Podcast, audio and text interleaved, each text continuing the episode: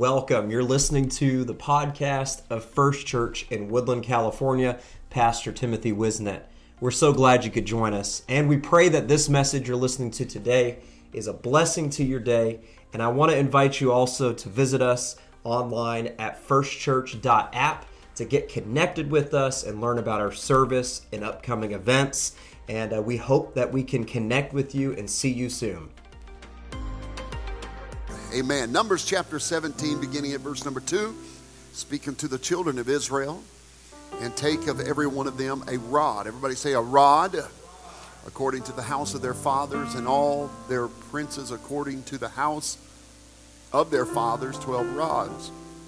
Write thou every man's name upon his rod. Thou shalt write Aaron's name upon the rod of Levi. Levi. Everybody say the rod of Levi. For one rod shall be for the head of the house of their fathers. And thou shalt lay them upon the tabernacle of the congregation before the testimony, where I will meet you, meet with you. Verse 5 And it shall come to pass that the man's rod whom I shall choose shall blossom, and I will make it to cease from the murmurings of the children of Israel, whereby they murmur against you. Now, verse number 8 and it came to pass that on the morrow Moses went into the tabernacle of witness, and behold, the rod of Aaron for the house of Levi was budded and brought forth buds and bloomed blossoms and yielded almonds. Now that's pretty awesome, y'all. It was just a stick the night before. And they go in the next day and it has budded, it has blossomed, and it's also producing almonds. That's pretty neat. Now, those of y'all ain't into farming and, and, and gardening and all that, it's probably no big deal. You probably think, you know, Safeway produces your, you know, fruit and stuff in the warehouse in the back. This is pretty awesome because it takes a long time to get an almond. It takes a long time to, to get fruit and, and things like this. And so this was a miraculous thing. But I do believe there's tremendous uh, type and shadow uh, through the Word of God through this. And I know this is a terrible time to start a series, being as we're, we're going to be in the Philippines. But I wanted to kick this off tonight and run through this for the next uh, few midweeks. And I want to talk to you about branches reconnected to the vine. Branches reconnected to the vine. We're going to see what, what, what God has to say about this and how this applies to us. Now, I want to tell you, uh, I'm in teach mode, and there's going to be a lot of scripture. And uh, be prepared. If you're a note taker, take notes. Get your pen and paper and bring it on midweeks. You probably should do that anyway. Take good notes. Because if you're taking them on your phone, I'm going to think you're texting. And so is everybody else around you. So take, so take notes, write down scriptures, go back to it. Because uh, I believe there's, there's going to be way too much for us to just get in one setting. And uh, I have this broke up in two parts, but two parts in pastorology is more like 15 weeks, okay? So we'll just go with what we have uh, here tonight. Amen. Lord, bless your word tonight. Pray you bless your people. May your hand be upon us. May your spirit speak through us, to us, for us, and give us direction, encouragement, and structure for our lives, we pray. In the name of Jesus. And everyone said, Amen. God bless you. You can be seated.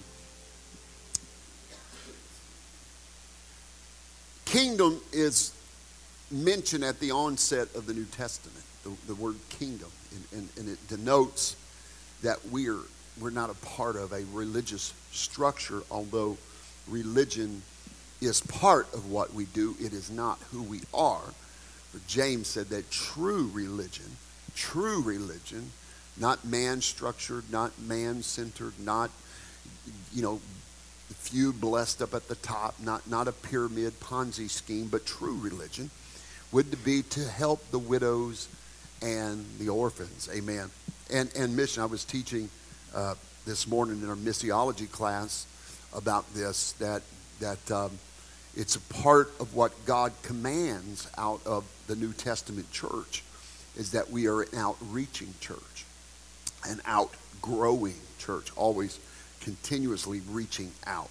And so kingdom is mentioned at the onset of the New Testament, part, part in the first uh, parts of Christ's ministry, he launches into kingdom verbiage. He's talking about kingdom. Now, I'm saying that to say that you are a part of a kingdom. Okay? You're a part of a kingdom.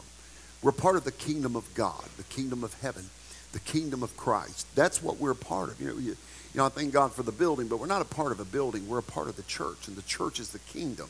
It is the kingdom of the Lord Jesus Christ. Oftentimes we forget and we think because we got three initials tattooed somewhere near our name, UPCI, that we're just part uh, of, of an organization, and we're not.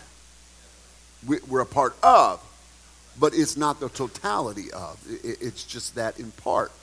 And, and, but the kingdom of God is grander than that. It, it's this, it, and, and it's not a kingdom that can be quantified numerically.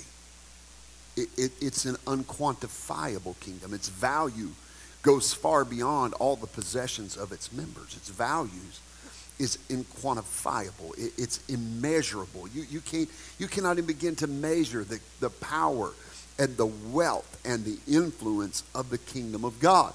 It, it, it's greater than anything man can comprehend because it's been a continuum of what Christ established as the kingdom of God. Amen. And he came preaching, the kingdom of heaven is like unto, the kingdom of heaven is like unto, the kingdom of heaven is like unto. And I thank God for this blessed and wonderful nation we're part, uh, uh, blessed to be a part of. And, and believe me, we are blessed to be a part of this nation. But I'm going to tell you something when it comes to the church, it's not red, white, and blue, stars and stripes. It's the bloodstained banner of Calvary that's lifted above us, and it's the kingdom of heaven. It's the kingdom of God. You say, well, what's the difference between the kingdom of heaven and the kingdom of God? Well, I don't got time to get into it tonight. That it was a good question, but I'll briefly say it like this. The only difference between the kingdom of God and kingdom of heaven is the time and place of which it happens. But they're basically synonymous with one another. Amen. Matthew 5 begins uh, with the Sermon on the Mount. Everybody knows about the Sermon on the Mount. Like Moses' Exodus, a multitude followed Jesus you see the, you see the, the, the typology here. It's very important to notice. A multitude of people followed Moses in the wilderness. Moses went up to a mount. A, a crowd followed Jesus. The multitudes followed him to the mountain. And on the mountain, Jesus taught. Moses went up on the mountain and he gave Ten Commandments from God. Moses, uh, Jesus uh, goes to the mountain. The thousands follow him. And he gives nine commandments. Let, let that sit for a little bit. Moses gives 10 commandments. Jesus gives nine commandments. Good luck with that one, Brother Roberto. I can hear him laughing. Amen. Uh, gives gives Moses gives uh, ten commandments of the do's and don'ts. Jesus gives nine Beatitudes. And they begin with kingdom. As the poor in spirit are said to have the kingdom. And let, let's be clear what the poor in spirit is. It doesn't mean people that walk around, you know, with their bottom lip dragging underneath the tip of their shoes. You know, people that are, that are saved and mad about it. That's not what he's talking about he's talking about those that are humble. Amen. And, and remember that, that uh, I was just reading, uh, I think it was C.S. Lewis that said, humility is not thinking less of oneself, but thinking of oneself less. I, wish I'd have come up with that. I shouldn't even said C.S. Lewis said. I should have said I was in prayer the other day. Humility is is not thinking less of oneself, but thinking of oneself less. Amen. And see the, uh, I believe it was the uh, 2020 or maybe last year's Connect group where we talked about um, self love, where Love begins by forgiving yourself and loving yourself. And that is not to say that you love oneself as in pride, but someone who hates themselves cannot have the love of God in them. Because hating oneself is not humility. Right? That's severity of the flesh. Paul wrote against that in Colossians. He said, he said, beware of those people that are constantly holding you to rules that God has fulfilled through Christ. Feasts, new moons, don't touch, don't eat. Y'all read that part, right? And he said, for all of this, they, they teach angel worship. You know, all this. Basically, he's saying all this, you know, kooky hocus pocus stuff going on out there. He said, no, no, no, don't follow that. He said, and they teach severity of the flesh because it seems the harder one can be upon themselves that they feel that maybe the harder you are on your flesh, the closer you could be to God, which is, uh, which is, uh, uh,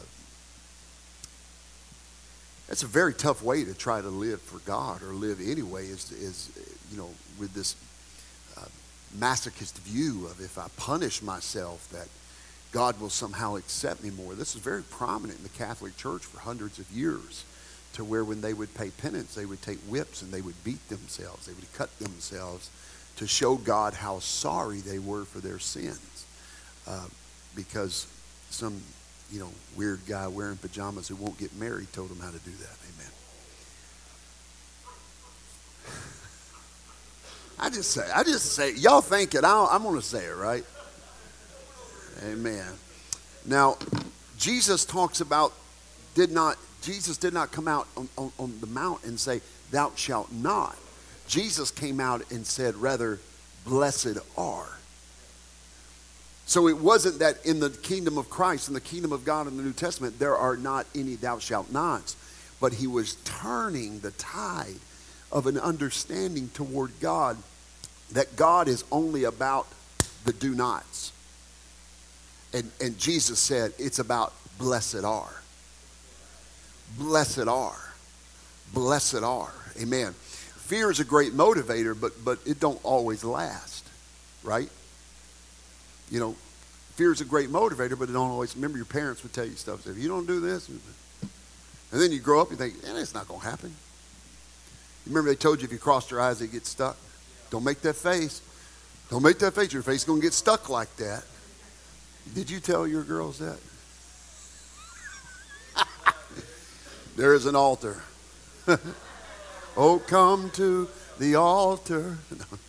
uh, yeah, they would tell your face will get stuck. Your eyes are going to get stuck like that. What you know, you, you, you soon find out. It don't, but it motivates you. You know, you're kind of in the mirror at night before you go to bed. You, you go, and it didn't stick. You're like, oh, okay, good, that's great. So, in other words, Jesus was saying, you know, fear is a great motivator, but let me motivate you with life rather than death. Let, let me show you the blessedness of the kingdom rather than the treachery constantly of man. I, I, I want to live for God and His blessing. I, I don't, you know, there's times, Jude said, some say with fear, pull them out of the fire. Amen. But, but you know, and there's times for that. And, that, you know, that happens not too long ago. We're not afraid to preach about hell. We're not afraid afraid to preach about hell. We'll do it biblically, and, and it'll melt rubber off tennis shoes. And, and it's right. But that a steady diet of that is not, is not good. You, you need to be motivated by something else than your fear of hell. I'm motivated by my love of God. Amen. And so Jesus says, uh, let, let, me tell you the blessed ours. Amen. Uh, thou, thou, shalt not put, uh, thou shalt not put burdens on our shoulders. The thou shalt not says, you got to do it. It focuses on you doing. But the blessed ours focuses on us becoming and us being. We are a certain type of person or not. It's just a fact. So we, if we are not focused upon doing but being, what does this say?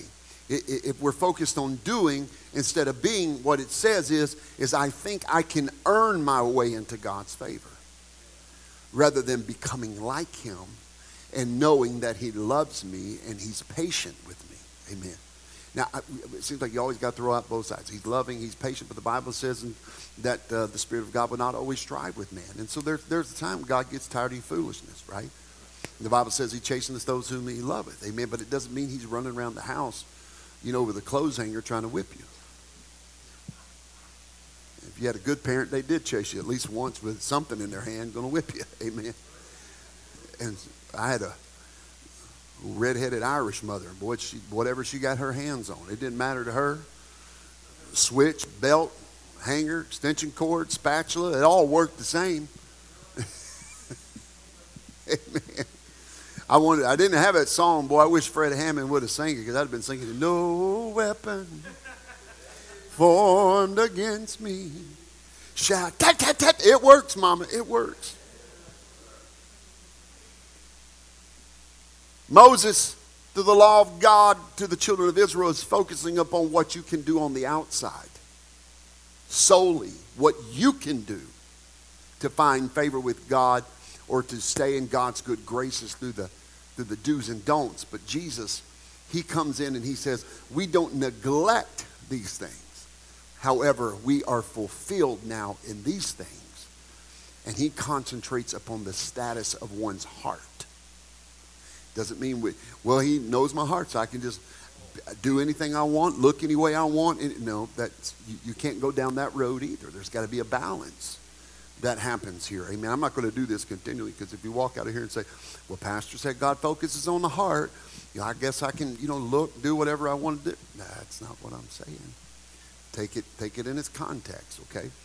Uh, but, but Christ states, focuses on the heart, the state of being. There is no way you can do something physically to o- obey these commandments, the, the blessed are. He's talking to the issue of the heart. When Jesus shows up on the scene, the Pharisees are completely out of control. Uh, Moses gave 10 rules. By the time Jesus shows up, uh, the, uh, from Moses' 10, the Pharisees build 485 upon that 10. Moses said, Do these 10 things. By the time Jesus shows up, they now have 485 things equal to the 10. Now, I don't got time to get into this, but if you will bear with me for just a couple minutes, I'll tell you just a few of them. They had laws, laws upon which type of parchment you could write with which type of ink and feather of which bird, based upon which day, which moon, which, which feast or month. And if you wrote with the wrong one, you, you, you know, your soul would be damned. But for the low price of 19.99. Boy, doesn't it sound like a T, TBN infomercial? Just give give give an offering at the temple, and we can do away with it. So they were making up rules to enrich themselves. That's why Paul said, "Watch out for those who, for filthy lucre's sake, would distort and pervert the gospel." Amen. Because he was a Pharisee, he knew how that went. They made 800, excuse me, 400 in 85 laws tacked on to Moses' original 10.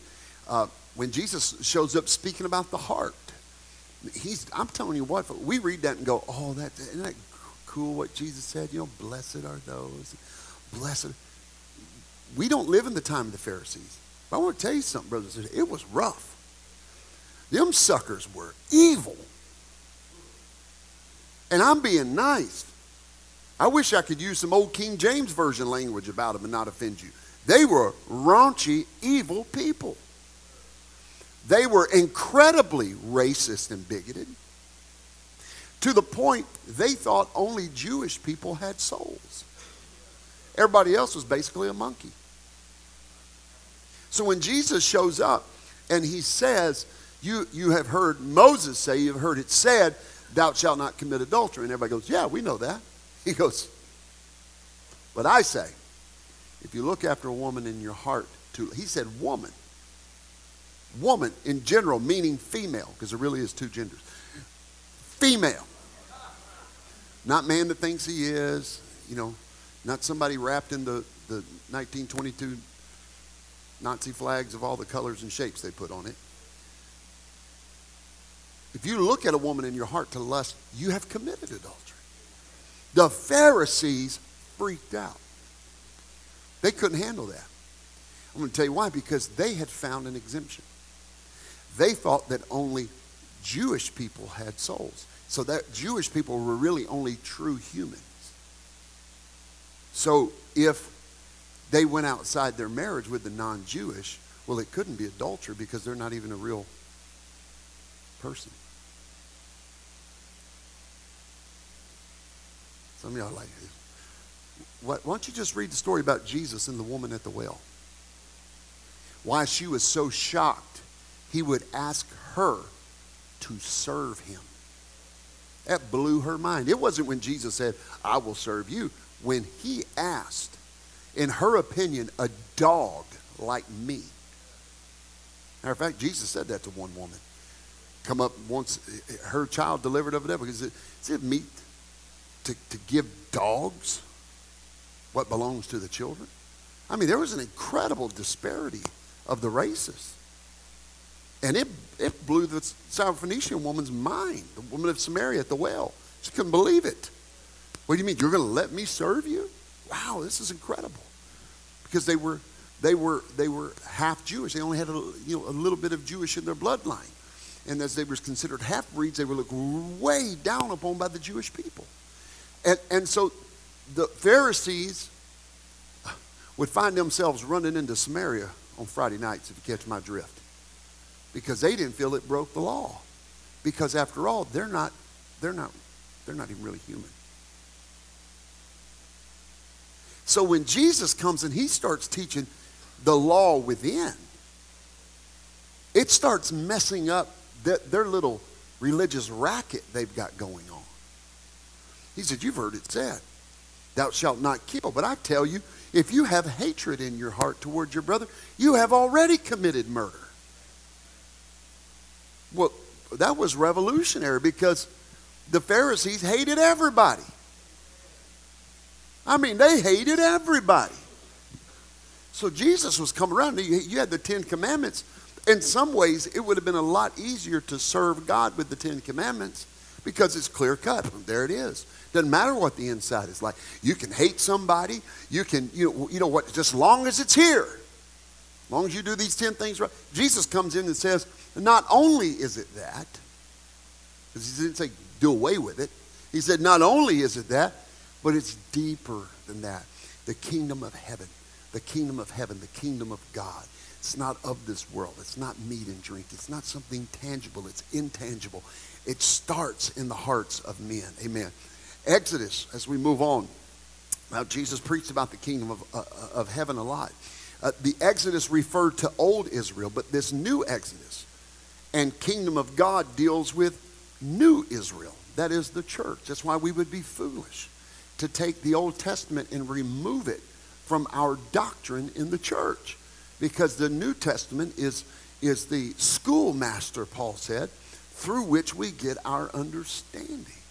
That's why these new religions and new veins of uh, so called Christianity that, that pervert Scripture in the New Testament and never bounce it or balance it off the Old Testament is heresy and it's false doctrine because the Word of God is going to complement itself.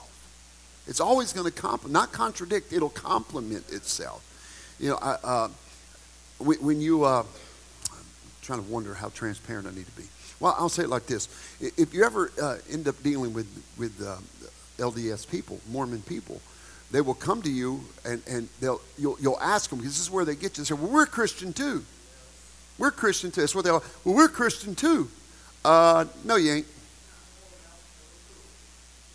I, I, I agree more with a Muslim than I do a Mormon. The truth is, they ain't too far off from each other either. They're both evil, evil, demented, and demonically influenced. Both religions founded by an angel that spoke to a perverted man. Don't shout me down when I'm preaching good. It's easy to expose. An angel appears to Muhammad, and then he appears, this angel Moroni, or I think the literal translation is Moroni, it shows up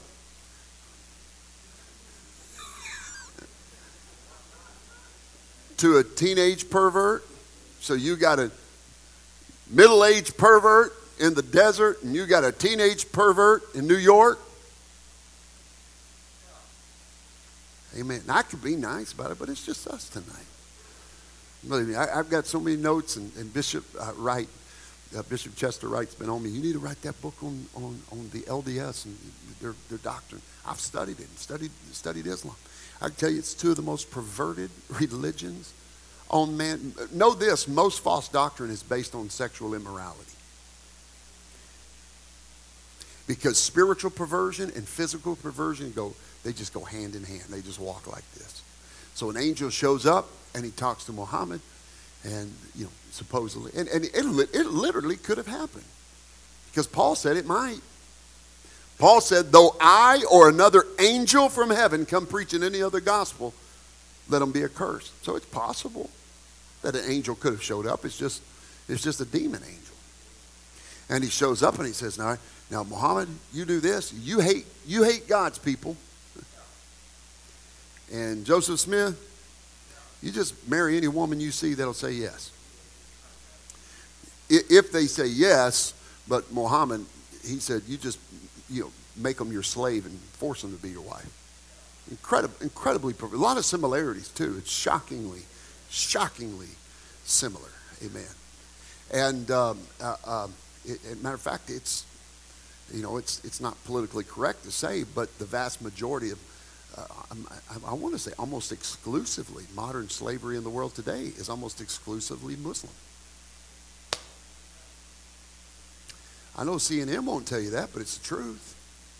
It's still happening today. And it's, I would be comfortable to say it's 99% Muslim countries.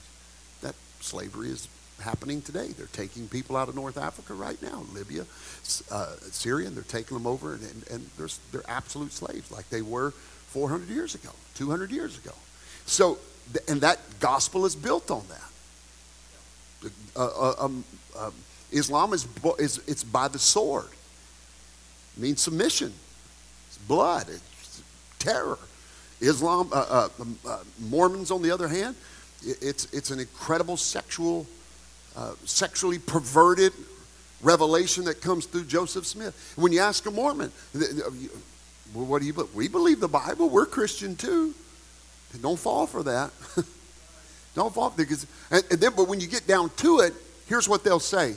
When you say, but I, I don't want to talk about the Book of Mormon, that you know, Joseph Smith, you can't make up your mind whether he translated through magic goggles because that's what the Mormon church teaches. But the actual Book of Mormon in Second Nephi, I believe, chapter three, and I want to say verse 18, no, no, verse 22 says that Joseph looked into a hat while a spirit spoke to him and he translated golden tablets that nobody's ever found. So they can't make up their mind how he translated it. And it's another testament of Jesus Christ which contradicts everything in the Bible. And then when you say, well, I don't believe the Book of Mormon, they say, you know, show me that in the, in, in the Bible. Well, we believe the Bible too, but we just believe more that finally might admit we believe more in the Book of Mormon because you know the Bible is it, has been perverted, it's corrupt, it's it's it's tainted. You you can't believe it, but you can believe Joseph Smith, a known liar, a con artist. You can you can believe him. They gave him ancient Egypt. Uh, uh, papers in the 1800s. He said he could translate it, translated it through his magic goggles or whatever it came out. He didn't know what he was talking about. Surprise, surprise.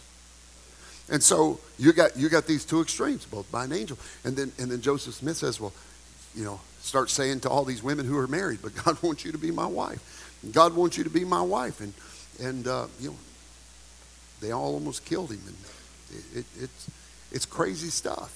But they'll say we are, and they'll they'll they'll take the Bible and say you can't believe it because that has been perverted. It's you you can't trust the Bible, but you can trust the Book of Mormon you can trust it.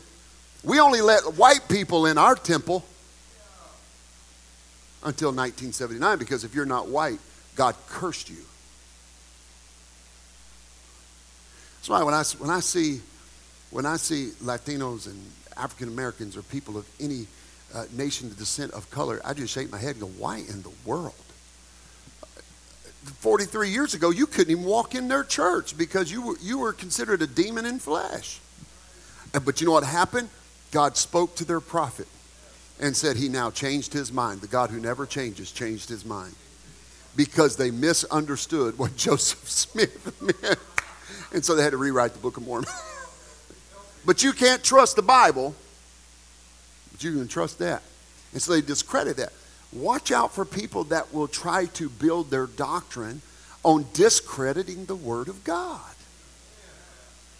I, t- I took that long scenic bypass to tell you don't trust people that are going to bypass the Word of God. You know, when those people show up on Saturday morning knocking on your house and you act like you're not home and you duct tape the dog's mouth shut so he he'll quit barking because you don't want to talk to him? You know what I'm talking about? The JWs? Jehovah's Witness, man, they're, they're persistent. They'll just stand there and knock till you calluses on their hand. They open the door. Hey, I'm, you know, I'm Fred with Jehovah's Witness. What, somebody had a wreck. What, what are we witnessing? Who? we got some from the watchtower. Hey, how about uh, uh, this? Usually shut them up. I was, you know how many times in the last 90 years your your church prophesied the end of the world? Thank you for your time. It, it, it, we, no, no. Tell me about the last time it happened in, in the 1960s when you demanded all of your followers sell their homes and give all their money to the headquarters in New York to the Watchtower organization. And then when it didn't happen, they didn't give them their money back. They just rewrote the New Testament again. Watch out for people like that because they'll discredit the Bible to build. You can't do that. We build upon the Word of God because we understand that there was an Old Testament Israel and we are the New Testament Israel. We don't, we don't want to silence the Old Testament. We want to listen to what it says because it's our schoolmaster and it gives us revelation and understanding for not only who we are, but who we are to God and who God is to us. It makes me excited. Amen. y'all uh, I'm on page two of 19, so this is probably going to be a 20 part series.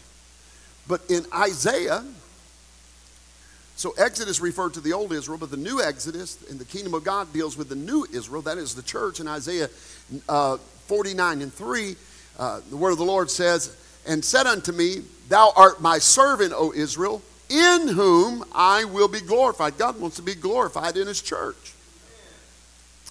Isaiah 9, uh, 49 and 6 says, And he said, It is a light thing that thou shouldest be my servant to raise up the tribes of Jacob and to restore the preserved of Israel.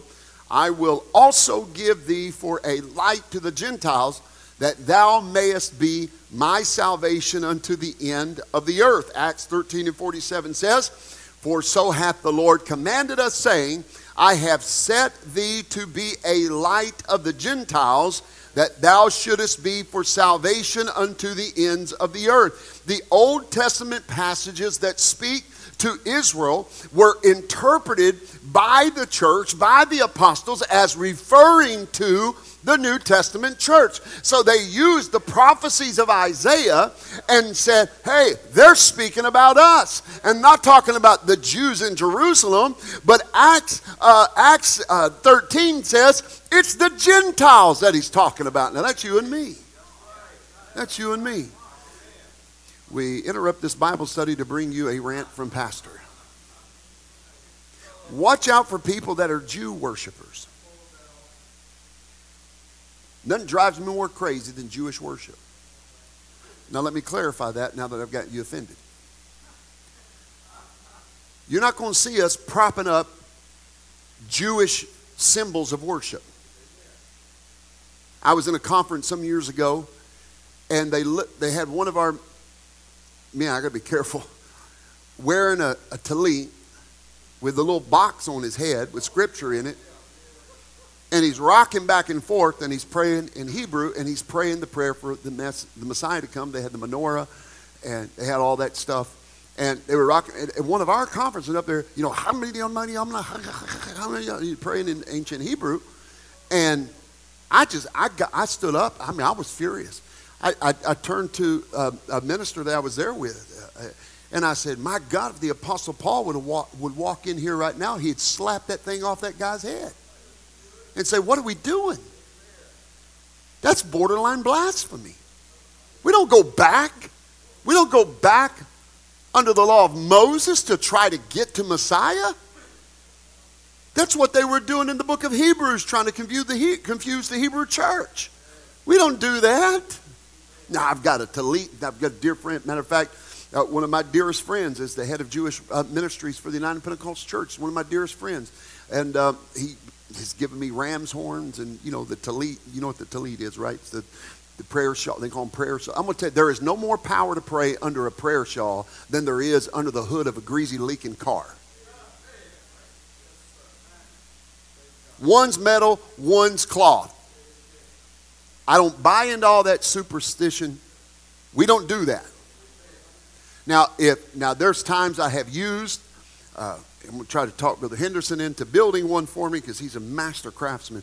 I would like to have a replica of the Ark of the Covenant to use, in, and I use those in illustrations. Sometimes I've used the table of showbread as illustrations to teach off of, but we don't we don't bring them out. I, I saw a church one time brought out a replica of the Ark of the Covenant. People were just falling out, frothing at the mouth, like like you think God showed up in a box? I mean, you're a spiritual dingbat to think that God just walked in in a box. If that's true, then sew the veil back up in Jerusalem and quit preaching about Calvary. Amen. We don't, I don't believe in that stuff, and I don't care how many books they write, and they can have more degrees than a thermometer. We don't go back that direction. And if it helps you to understand what I'm saying to make it a little more valid in 14 days, I'll say it with a blasted PhD at the end of my name. We don't get in that mess. I don't believe in that stuff. I'm, I'm going to, you know, there's times I blow a ram's horn as illustrations and things. But God doesn't move greater with the blowing of a ram's horn than he does the, the blowing of a saxophone or the blowing of your nose with a hallelujah. He moved past that into the kingdom of heaven and the kingdom of God, which is in the New Testament church. That's us. And, and we got to be aware of this. And I think it's neat. And, and uh, my friend from Chicago, he's going to be coming. He's going to be coming uh, maybe sometime this next year. And he's going to be teaching from the, from the Torah. And he's going to be teaching how God is real. He, man, he uses, oh man, I, I love David Sagal. He's a phenomenal. He got a great church in Chicago. I think you met him at General Conference. I mean, the dude is just like, he knows it all. And he'll talk to you and he'll say, yeah, and, you know, I'm the Jewish Hakamaha. And they talk about, then they play the Hikamaho and they do the Frakamafra and the this and the Maha, Maha, Maha, Maha, all this stuff. And he's talking about, and I'm just sitting there nodding along like, yeah, I know exactly what you're talking about. That's great stuff. And he knows all that. I mean, he goes over, he's, he goes to the Knesset, he's been, which is the uh, Parliament of Israel. He's personal friends with, uh, was with Ariel Sharon and, and Bibi Netanyahu and all them, but he knows all of them. And he and I have talked about this, and he agrees with me. We carry it too far when we start trying to go back to worship that stuff. Amen. It's a cool little thing to have. I have a talit in each one of my offices. I got ram's horn in each one of my offices, but I don't take that talit and put it on and go, I really need to talk to God today. And if I get underneath this prayer shawl, God will hear me more than it is. You will get me a Mickey Mouse beach towel and put it on my head. It's going to do the same thing. All right? Praise God. Watch out for that stuff. Watch out people get kooky about that kind of stuff. Try, trying to bring free, feasts back into the church. It's not right. It's not right. We're not Jewish. We're Gentile. And, and, and let me say this. I don't believe, I believe that Israel is God's people. But I don't believe he's favored them any more than he's favored me. And that's a dangerous doctrine too. You, I mean, you got, you got Christians running around. They'll go lay down in front of a tank in Israel, but wouldn't get up and work a job for their family.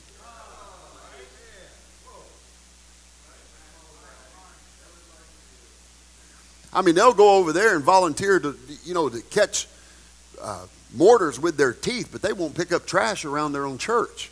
That's not right.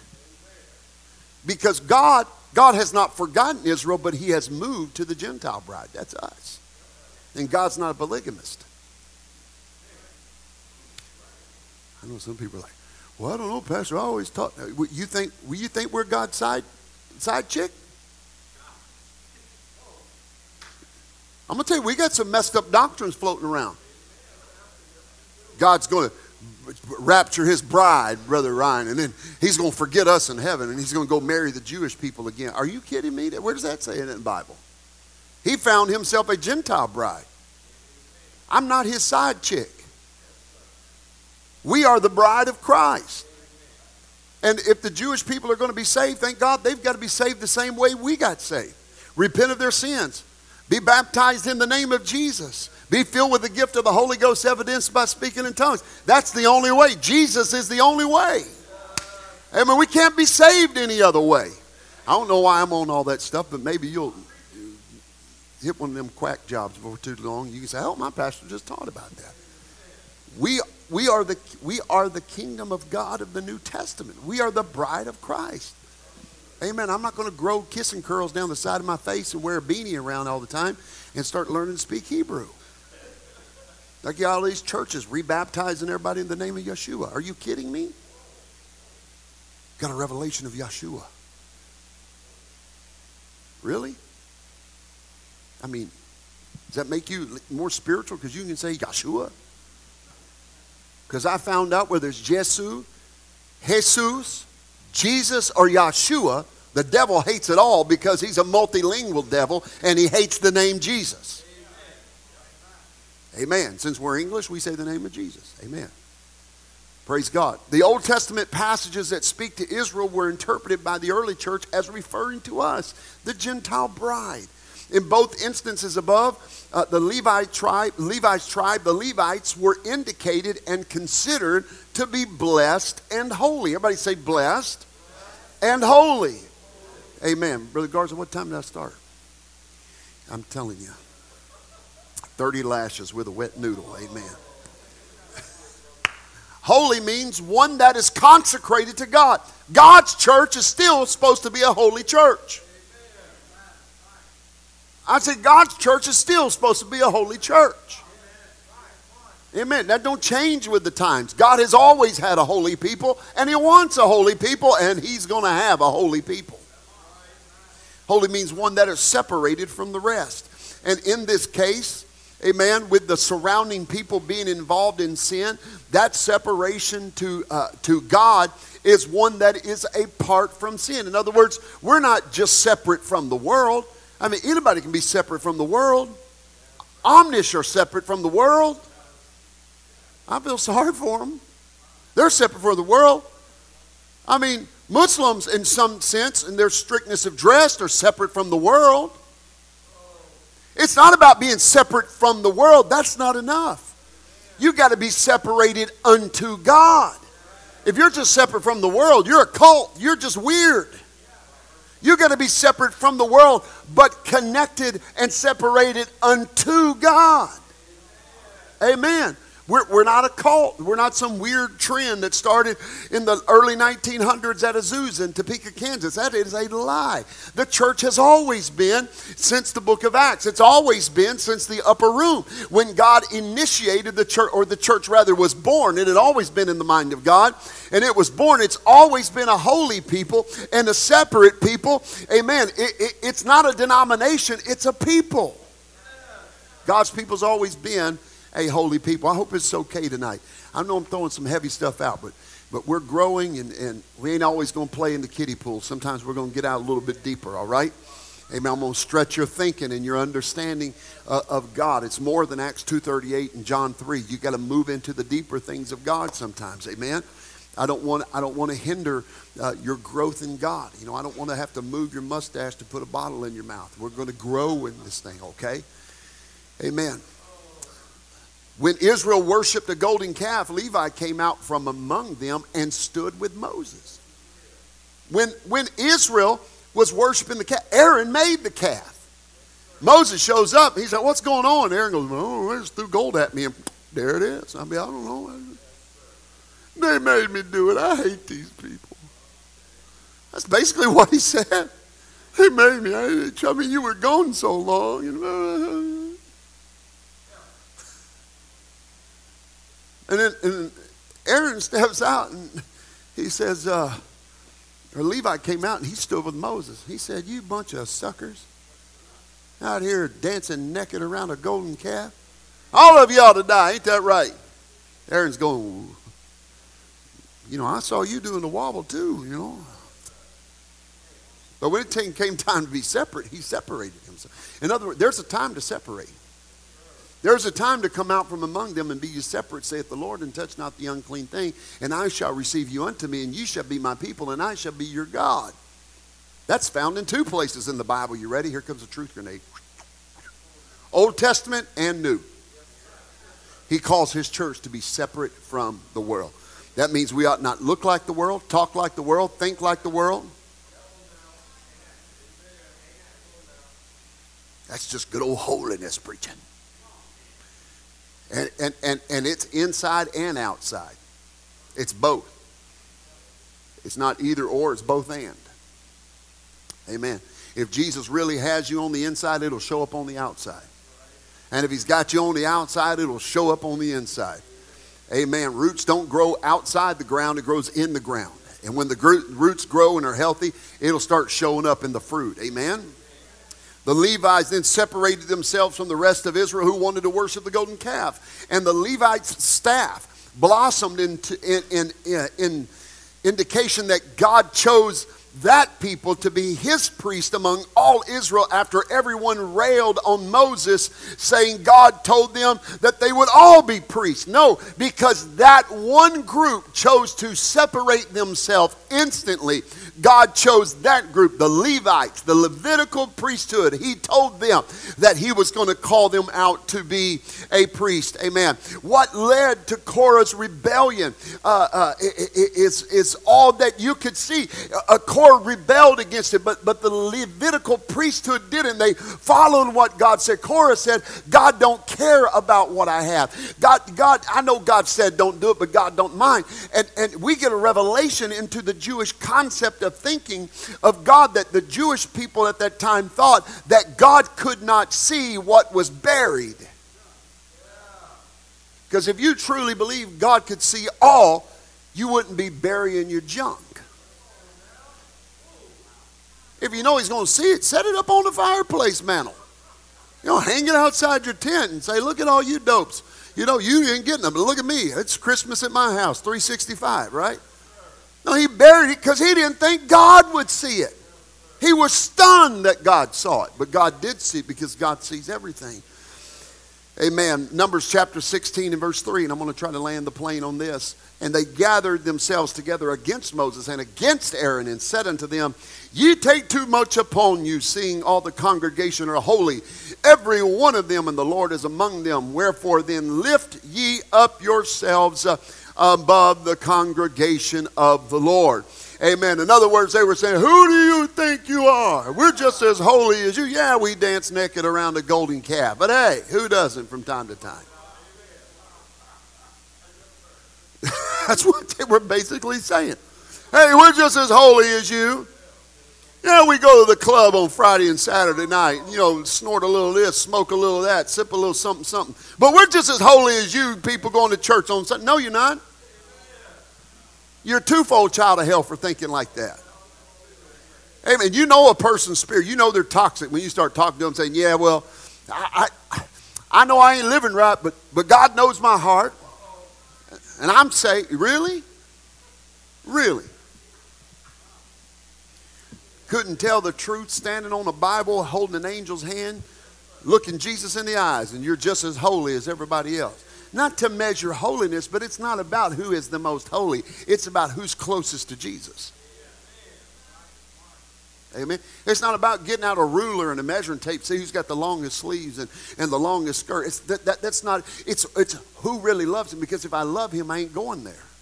And I ain't doing that. You can dance naked all night around the calf. I'm not going to because I love God. Amen. So, well, well, y'all can't do that. Y'all can't do that. Y'all do that. Your, your pastor, your church won't let you do that. My, no, I'm gonna tell you, my church can't keep me from doing nothing, Jack. Well, you won't do it because you're UPC. You're just, like, UPC can't make me do nothing. It can't make me, and I love the UPC. The church can't make me do nothing. I got a small arsenal at my house. Come make me do it. Can't make me do it. I do it because I love God. I want to serve God. I think I sing about this on Sunday. I choose to be a Christian. Somebody's got a gun to my head saying, Be holy, be holy, be holy. It'd be easier some days if they did. And you'd say amen or oh me. It, there's some days it'd be a whole lot easier to feel cold metal against my temple. You better love somebody today. I mean, the guy that's going 54 into the left lane, even that one, love him. Yes, Lord, I love you. Kumbaya, my Lord. Ooh, kumbaya. It'd be a whole lot easier sometimes. That's not how God does it. That's not how God does it. He said, What's in you is going to come out of you. Amen. And it often comes out when you're the angriest. Watch what you put in you because it will come out when you're mad. So I didn't mean to say that. That wasn't me. That's exactly who you are. You, the real you came out. That's why you got to keep the real you crucified. Amen. Somebody said one time, Pastor, I saw you got mad and I couldn't believe you didn't cuss. And I thought I couldn't either.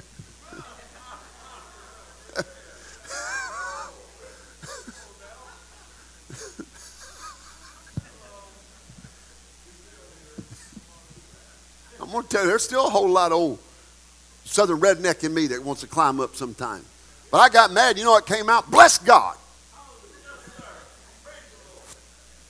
Thank you, Jesus.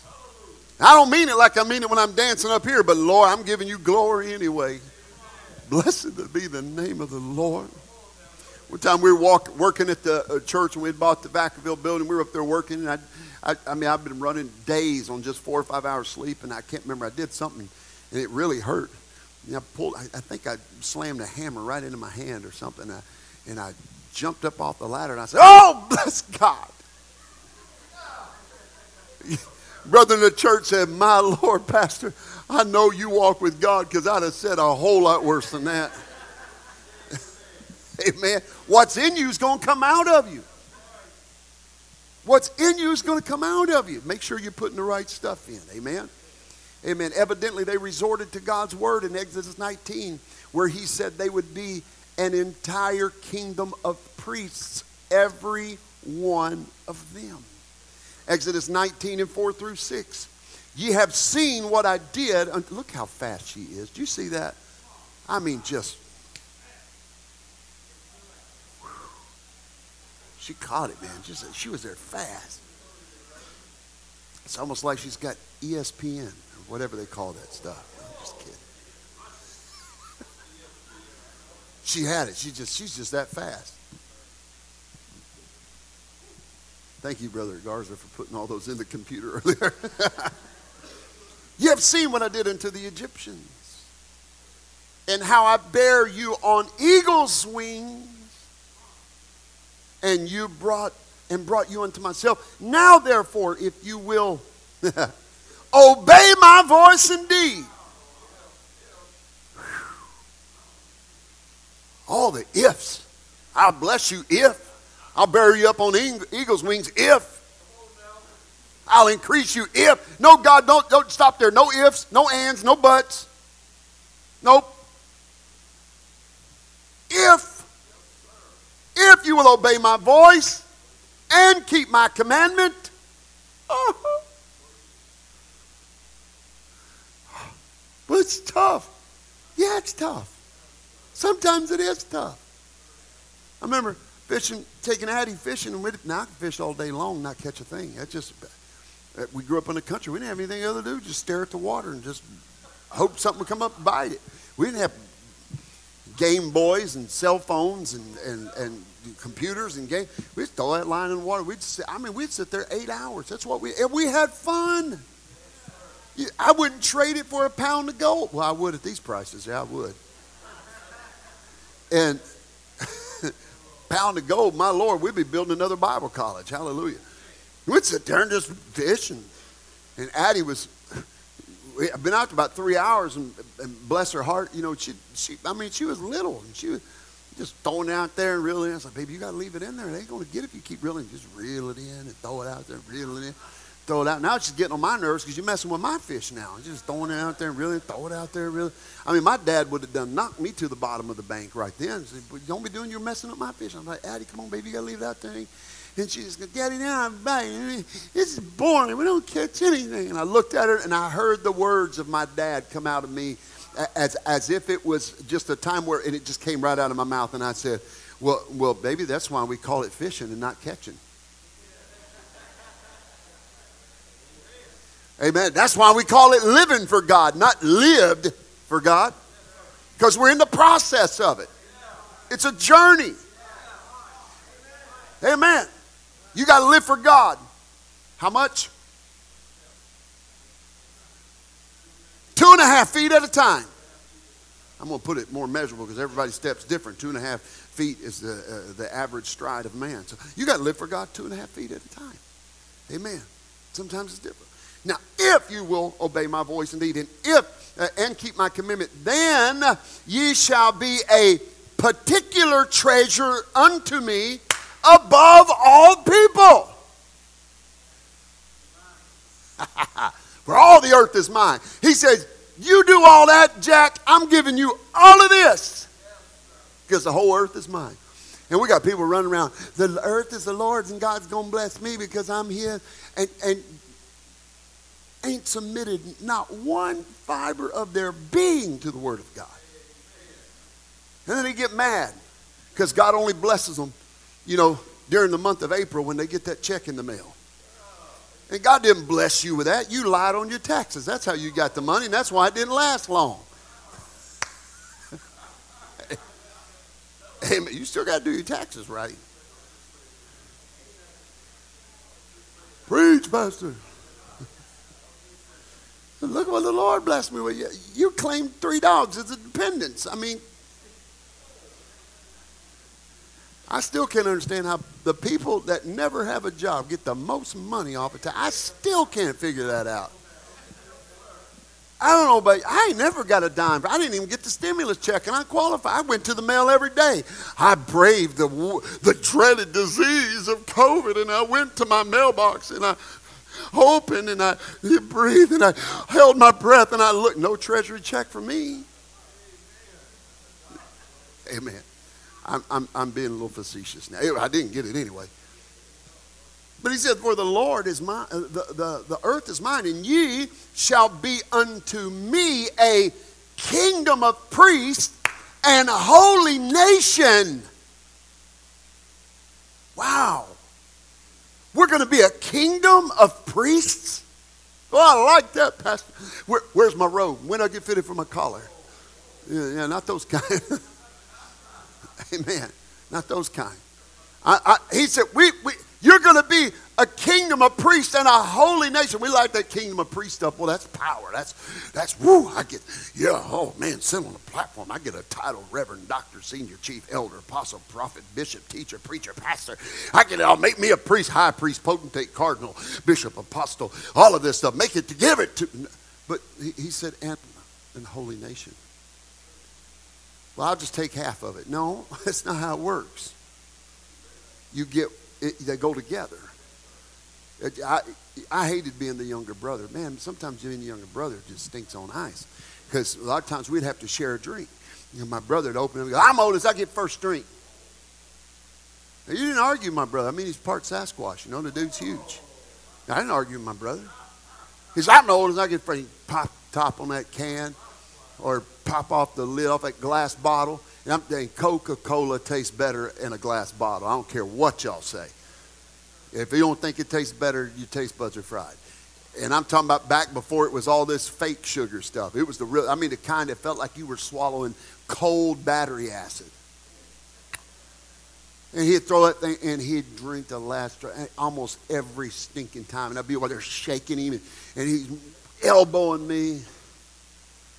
You're supposed to get a half. You drank it all. He said, My half was on the bottom.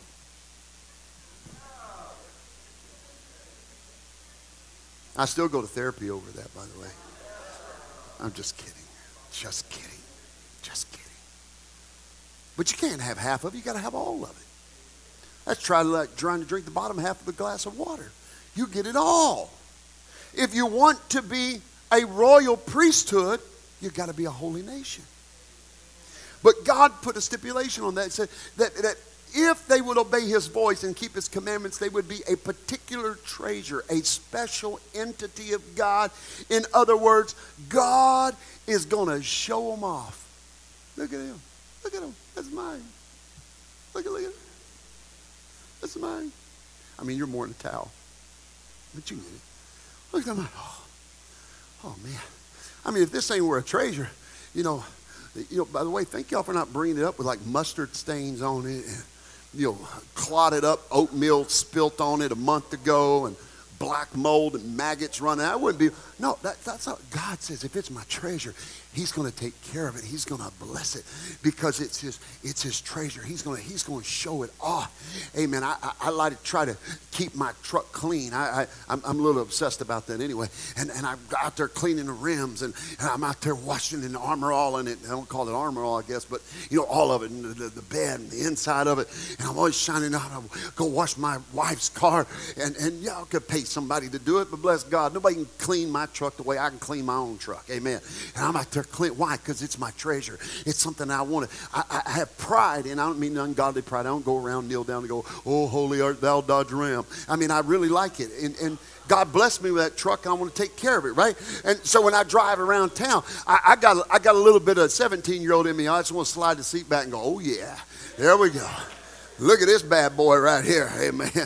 And so I'll just I'll just turn up some uh, uh, uh, Canton Jones every once in a while and just whoop whoop going down there. I'll blast some old AC, not ACDC, DC talk. They shouldn't have had their name so close to ACDC. I'm not blasting ACDC. I do have it in my truck because it's a battery, but. Um,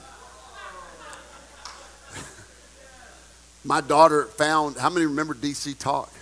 Amen. Y'all remember DC Talk? Am I, am I aging myself at this point? And, and man, it blast DC talk. And Addie, she, she heard Jesus Freak for the first time, and she was like, whoa, this is awesome. And she's over there, oh, I don't really care. It's cranking it up. You're like, I don't know, that music doesn't sound godly. Well, sometimes I'm just a lonely, weary pilgrim when I'm miserable in this world. Sometimes I just need to bang my head and go, yeah, God's good. because my truck's got a good sound system. It's, I take care of it. I think four people have driven my truck. I'm pretty particular about that. I, I like it. God says, You're my treasure. And I'm going to show you off because the whole earth is mine. And I'm closing this, Brother Lucas, if you come. When, when God when God instituted the continuum of holiness in his church. And this is where I'll pick up in three weeks. and you won't remember. I'm just kidding. When God instituted holiness in his church, both within and without, Brother Avery, it wasn't because God was mean and said, well, I'm going to torture these people. I'm going to tell them they have to shop at different places, you know. You're going to have to dig through the rack to find something modest. Yeah, I, he doesn't get pleasure out of that. He said, I'm going to make you holy. I want you to be holy because I'm holy. That means you're separate. That means you're chosen. Hey, man, so, something, something that's mine. I want to cover you with my, with my favor and my blessing. Let me close with this illustration because I love food so much. My wife went to Apple Hill a few years ago. And I said, you know, she said, you want to go to Apple Hill? And I went, I was mowing. I went, oh, yeah, I don't think I'd make it. I mean, it's a thing, but it, it's a thing, but it ain't my thing, you know. I can only see so many quilts, you know. And are you with me on that, right? It's like 30 minutes of it, I'm like, and they're like, there is so much more to see. And it's like, please, God, no. I love you, but we're really stretching the bonds of that whole death till us part thing, you know. so, I'm just kidding. I'm not going back on it. I mean, Apple Hill's kind of like God. It changes not, right? I mean, it's like every other booth. They got great apple cider, but what they have is apple fritters. Ooh, hallelujah. I felt it right there. I felt that shiver of anointing right there. And I told my wife, I said, give me an apple fritter my back hurts so bad.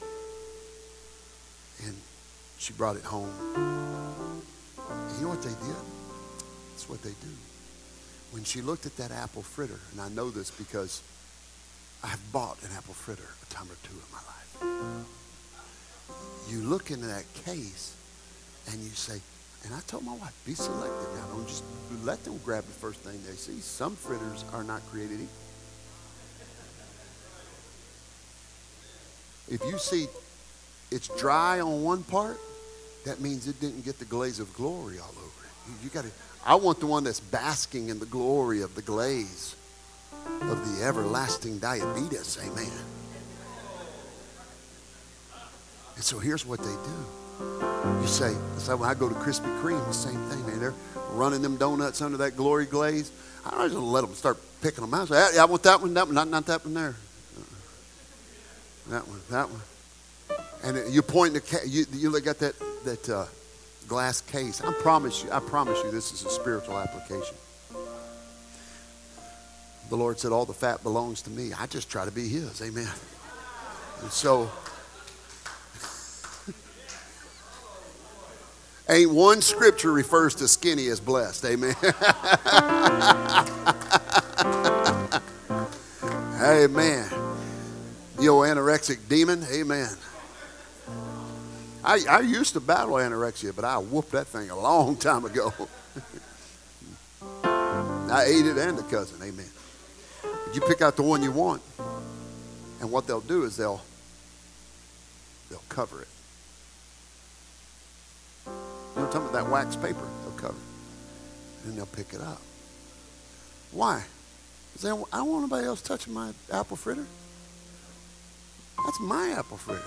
You go putting your nappy paws on my apple fritter, I ain't going to eat it. You're going to give me my money back.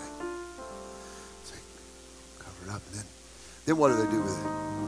They place it in a bag. See, here's your apple fritter. May you die in a sugar coma.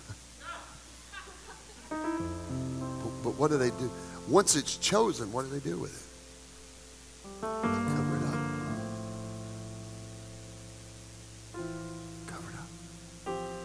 Listen to me, young people. Listen to me, saints of God.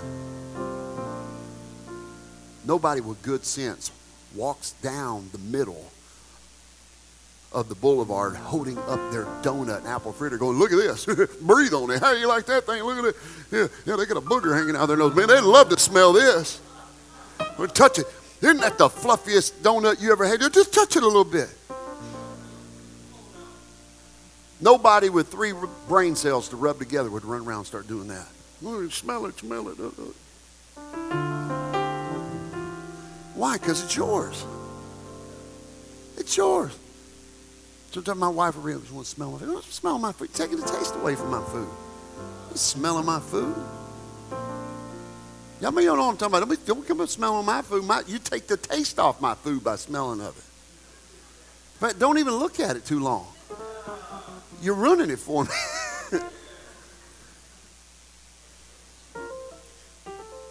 Quit coveting my food. I don't want you to go to hell for lusting after my food. Man. Then you, because it's yours. Is God not better than the lady at Krispy Kreme? That when he says something belongs to me, I'm going to cover it. Not with just my love and my mercy and my compassion and my grace and my favor. But once he identifies something, he separates it from the rest. He says it's mine. When we, when we teach holiness, and I'll get more into it in this series, when we teach holiness and we teach it as modesty and a covering, we're not doing that because we're, oh, man, this church, it's not this church, it's that book because he says you're mine. And if something ain't for sale, don't advertise it. Amen. I mean, even denominational churches used to have standards. I was talking with Addison about this today. We saw something, I'm not sure what it was. And I said, you know, there was a day when that was just unacceptable everywhere. But now it's, they'll put it on platforms now. I'm going to tell you, we're God's chosen people. And when he chose us, he said, I'm going to make you I'm going to make you my showpiece. I'm going to make you my particular treasure. I'm going to cover you, and I'm going to expect you to do the same. You don't belong to the world anymore. You don't belong to sin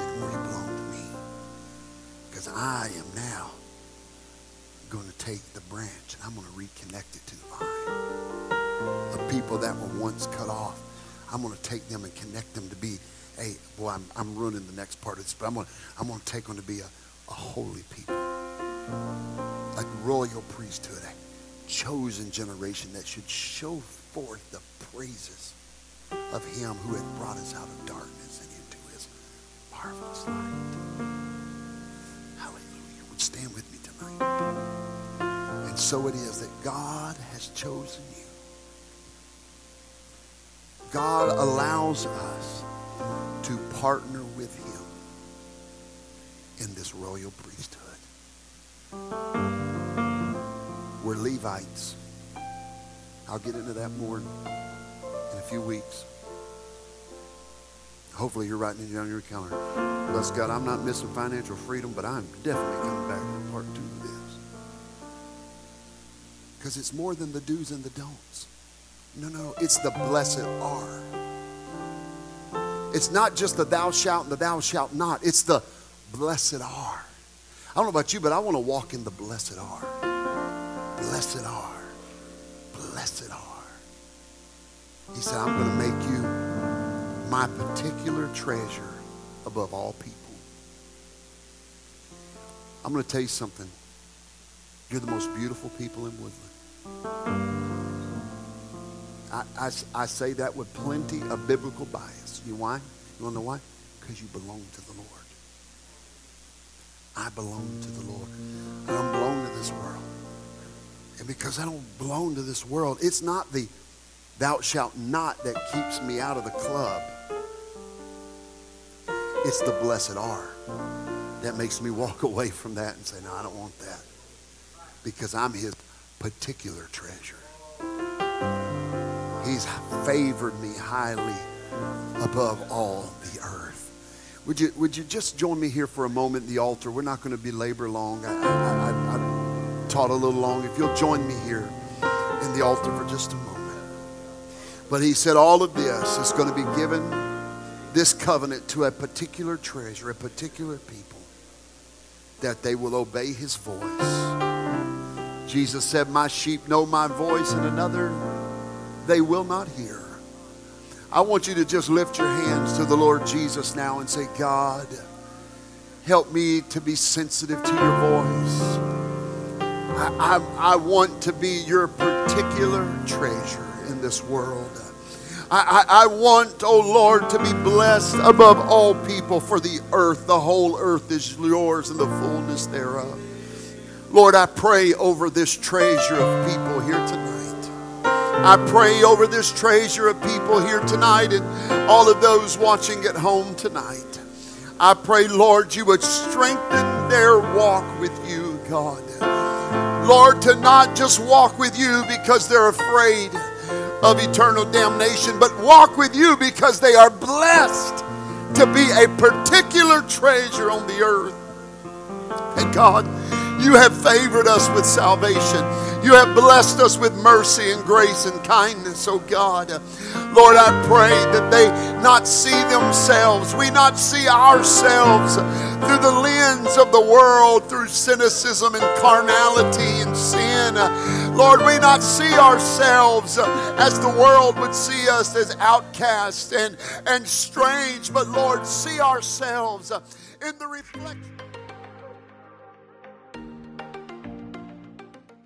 Thanks again for joining us for this podcast. It's such an honor that we could have you, and we pray you were blessed by the word today. We want to stay connected with you, and so give us a follow on our social media pages on Facebook or Instagram. You can find all of those on our website at firstchurch.app. You can also stay connected with us through that uh, website, and you can download it as an app on your phone from there. And so until the next time, we pray you're blessed. Have a great week in Jesus' name.